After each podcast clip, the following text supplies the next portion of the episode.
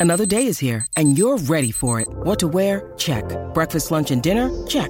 Planning for what's next and how to save for it? That's where Bank of America can help. For your financial to-dos, Bank of America has experts ready to help get you closer to your goals. Get started at one of our local financial centers or 24-7 in our mobile banking app. Find a location near you at bankofamerica.com slash talk to us. What would you like the power to do?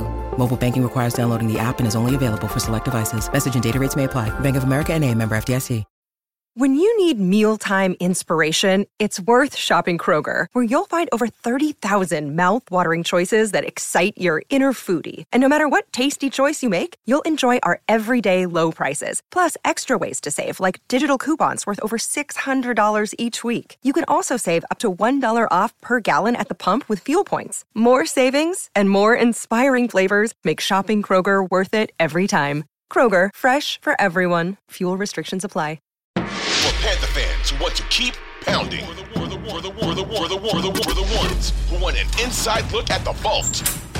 This, this, this, this, this is Views is from Mint Street. From Mint Street. Now, here's your host, Lonzo Wrightsell and Rob Brown. It is week five, ladies and gentlemen, and your Carolina Panthers set to host the 49ers of San Francisco, led by Jimmy Garoppolo. And you know we're going X's and O's and breaking it all down here on the Views from Mint Street podcast, your home for all the Carolina Panthers talk that you could possibly ever want or need in your life. I am Rob Brown, host of The Rob Brown Show, which airs from 9 to noon every weekday morning on the fan upstate in Greenville, South Carolina. And joining me, as always, my co host here on this exceptional podcast we call Views from Mint Street, the great one, Lonzo Wrightsell at the helm. And Zoe, I, uh, you know, you are the king of positivity. You are the, the, the, I should say, the prince of positivity. I think it's got a better ring to it. Either way, man, uh, I, I need you to bring uh, some positivity into my life right now because I am uh, uninspired at the moment. I don't know, Rob. Let me talk like most fans right now that I've seen on the internet and talked to. The season's over. Yeah, I know. It's only four games. Yeah, I know. We're only one game out of first. Yeah, but the Panthers, they need to fire the coach. They need to fire the owner. They need to fire the GM. They need to fire the quarterback. They need to, come on, people. It's four games. It is four games. That's it. It's been four games. Yes, the Panthers are one and three but it's only been four games. We got, you know, three fourths of the season still to go. Plenty of time left to right the ship, to get everything going the way it needs to go. And this could very well be that week where we stop taking in water. I uh I would like to hope so. But of course, before we get into the Here and comes the negativity. I mean, it had. In fairness, it has been two minutes and five seconds. I've put it off long enough. or, as right? Rob, or as Rob would like to say, reality. Correct. I am not a pessimist. I am a realist. Those are two very different things. Uh, let's start with the reality that is the most unfortunate news that we have gotten this weekend. Jeremy Chinn is on the injured reserve and will miss at the least the next four weeks. Jeremy Chinn is out against San Francisco.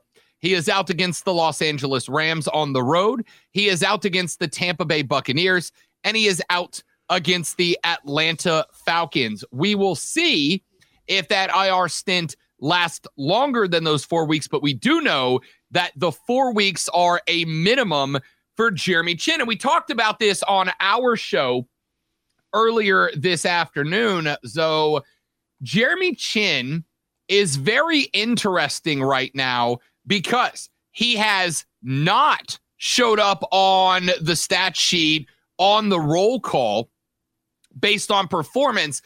But if you go back and you watch those games, Jeremy Chinn is doing all the what I call invisible stats, right? The invisible stats are things that you don't do in a game that you do in a game that don't show up on a stat sheet. Invisible stats are locking down one side of the field. Invisible stats are filling up what was supposed to be the run gap and forcing the running back to the outside to create tackles for losses. Jeremy Chinn has been a king of the invisible stats this year. He has been incredibly valuable, even if his additions to the defense don't necessarily show up on the stat sheet. Losing him for four weeks, you can claim next man up. You can claim, well, you know, you got to have another guy fill in the gap. There's a reason you're the next man up and not the next man or not the man. Uh, this is a big blow, Lonzo, especially considering while here's your positivity, we're only a game out of the lead in the division right now. We are about to come up against a murderer's row of five games because after that Atlanta game, Cincinnati awaits us on the back end. We are entering the most difficult five games that any NFL team will have over the next five. And now we've got to do it without one of the most important leaders on the defense, the only side of the ball that's working right now. All that being said, I think it's easier to replace someone on the defensive side than it is on the offensive side because there's such a rotation there already. Uh, like when you're a nickel or, you know, like the rotation of the defensive line. So, not saying there's not going to be a drop off because obviously there is, but you're going to be able to put experienced people back there uh, to uh, to handle it. It's not like you're putting in a backup quarterback or you lost all your running backs or you lost all your receivers. I think it's different on the defensive side. Ordinarily, I would agree with that. Ordinarily, I would say, pardon me, that that's a good take. I got no issue with that. It's different with a guy like Jeremy Chinn. And the reason it is different for a guy like Jeremy Chinn is because Jeremy Chinn is a guy who fills multiple roles with one jersey, right? He can drop back and play safety. He can step up and play attacking safety. He can play center field. He can play outside linebacker if you need him to. And I suspect we will against the San Francisco 49ers. And we'll talk about why coming up in just a few moments. It is one thing if a safety goes out.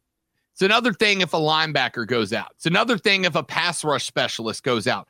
Jeremy Chinn is all of those things in in, in one player. So if you plug that guy in and you've got not only an incredibly athletic player, but an incredibly athletic player who can play multiple positions on the field, it gives you a versatility that guys in the backup role aren't going to give you, right? Because I put Chinn on the field and I can drop him back into a cover high safety and turn a single high into a Tampa 2.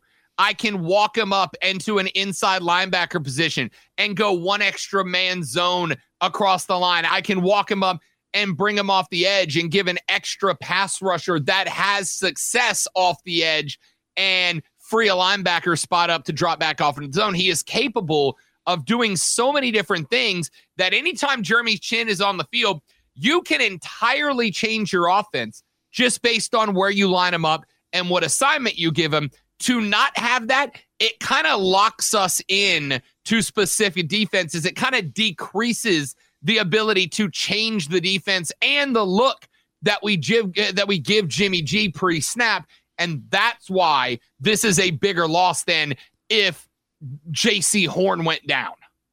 Yeah, don't you be saying that. Don't you put that bad mojo out there, Rob Brown. I don't like it either. I don't like it either, for the record. So you're going to see Marquise Blair. Uh, Blair is going to have to step up and fill that role. Marquise Blair is a new addition to the roster, just brought in, who is recognized so far for one tackle on the season. And he is going to have to do a lot of the yeoman's work to try to replace Jeremy Chinn on the defense. We'll come back to that in just a few minutes when we dive into the X's and the O's of this game. The other thing that I wanted to talk about were the comments of Baker Mayfield and Ben McAdoo over the last 24 hours. Baker Mayfield, of course, took, I guess, heat for the comments that he made in the press conference after the game when he got asked, How do you feel about the fans booing you? And his response was, I don't care. I don't care, right? We got to do what we got to do. We got to fix what we got to fix. I don't care. Now, since then, Baker got back into the mix again. And he said, a lot of the problems that we are having on offense are my fault. A lot of the problems that we're having on offense are caused by me. He did take that ownership that a lot of people would like to see out of Baker Mayfield. Lonzo, I, I really didn't have a problem with the comments Baker made in the post game presser when he said, I don't care that people are booming. It didn't bother me at all that he said that. It shouldn't bother him. I can't have a starting quarterback who is influenced by the fans and their reaction, even when the play is bad. But this is kind of the Baker we've gotten used to in Charlotte. There's no bravado, there's no cockiness, there's no arrogance. Baker looked at the situation. He realized that even if it's for a bad reason, his comments from Sunday were being taken negatively. So he came out and he said something that is more fan friendly, something that is more, uh, it's going to look nicer when a reporter jots that down into a newspaper. He's handled the blowback, which should not exist, but it does. He's handled the blowback as well as anybody else could have asked him to over the past 24 hours, I think. The, thing is, though, you can say, oh man, my bad, my fault. This is, I, I know that a lot of this is me, but what are you going to do to fix it? And the other thing is, is he capable of fixing it? Because not all of these problems are his fault. Should he be more accurate? Absolutely, he should be. Should he hit some more open receivers? Absolutely, he should be. The offensive line is starting to play a whole lot better. They're starting to gel. The play calling still stinks and will continue to stink as long as Ben McAdoo is here. Uh, so you've got to find a way to work around that. You've got to find a way to maybe take a little more charge. And if you see a play that's being called is not a good one, audible out of it and get, get to a good one a headspace that we know he's been in before because we've seen him on a bad Cleveland Browns team turn that thing around. No, not all entirely him, but a lot of it was him. Uh, turn that thing around and get them to the playoffs. He could do the same thing in Carolina. If Baker Mayfield plays to the potential that he has, that he's played in the past, how many games would Carolina have won this year? I mean, honestly, three and one, right? Like three and one. Genuinely, the three and one. They they they theoretically could be four and zero oh because again, we didn't really fall off the cliff against Arizona until very late in the football game. So Cleveland's a win, New York's a win, New Orleans we did win, and if you put Arizona behind the eight ball going into the fourth, offensively speaking, they also have not been able to finish games if we were 60% of that level, Lonzo, we'd be a 4 0 football team right now. Well, and there's a couple other players who could play better too, including receivers, because there were some drop balls that shouldn't have been dropped in every game, but that's that, that happens across football on every level. But yeah, if he plays just a little bit better, not, I, I, I don't know, what, 20% better, maybe 30% better, you got a better shot of winning those games because some of those game. Uh, well, the first two games came down to three points. You won. You won the third game. The fourth game, as you pointed out, in the third quarter, you got a shot at the thing, and uh, so find a way to get 20, 30 percent better, and let's see what happens. All right. I am going now to transition us to the comments of Ben McAdoo. McAdoo was quoted by a couple of Panthers reporters on Twitter on Thursday as saying this, Lonzo. And in fact, let me let me go pull the direct quote because I, I certainly want this to be an accurate reflection. Uh, ben McAdoo said, "quote I was brought in here to make an impact, but it hasn't happened yet." End quote. I'm going to give you first crack at that. Really?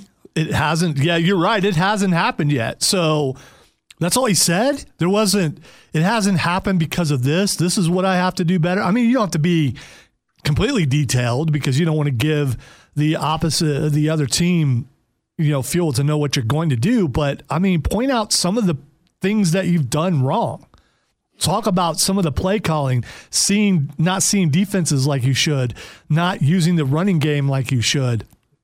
some things like that, come out and take some accountability other than you were brought in to do something and you haven't done it. I think we all know that. Yeah, you know, yesterday on our show, we had a whole thing about a reporter asking a question of Nick Saban, and, and you said it was a dumb question because you already knew the answer to the question. And I think in, in retrospect, that's probably very fair. Ben McAdoo saying, I was brought here effectively to run a better offense than I'm doing. Like, yeah, we are aware of that. We know that.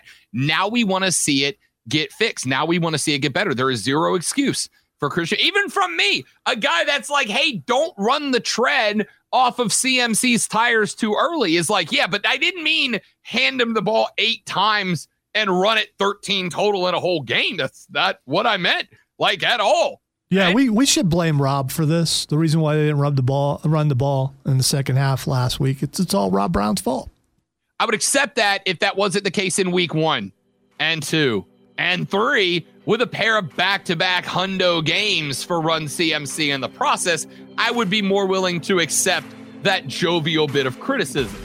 Uh, instead, I am going to say, yeah, Ben, we know. The question is, what are you going to do about it, right? What are you going to do about it? So, what do the Panthers need to do to beat the 49ers?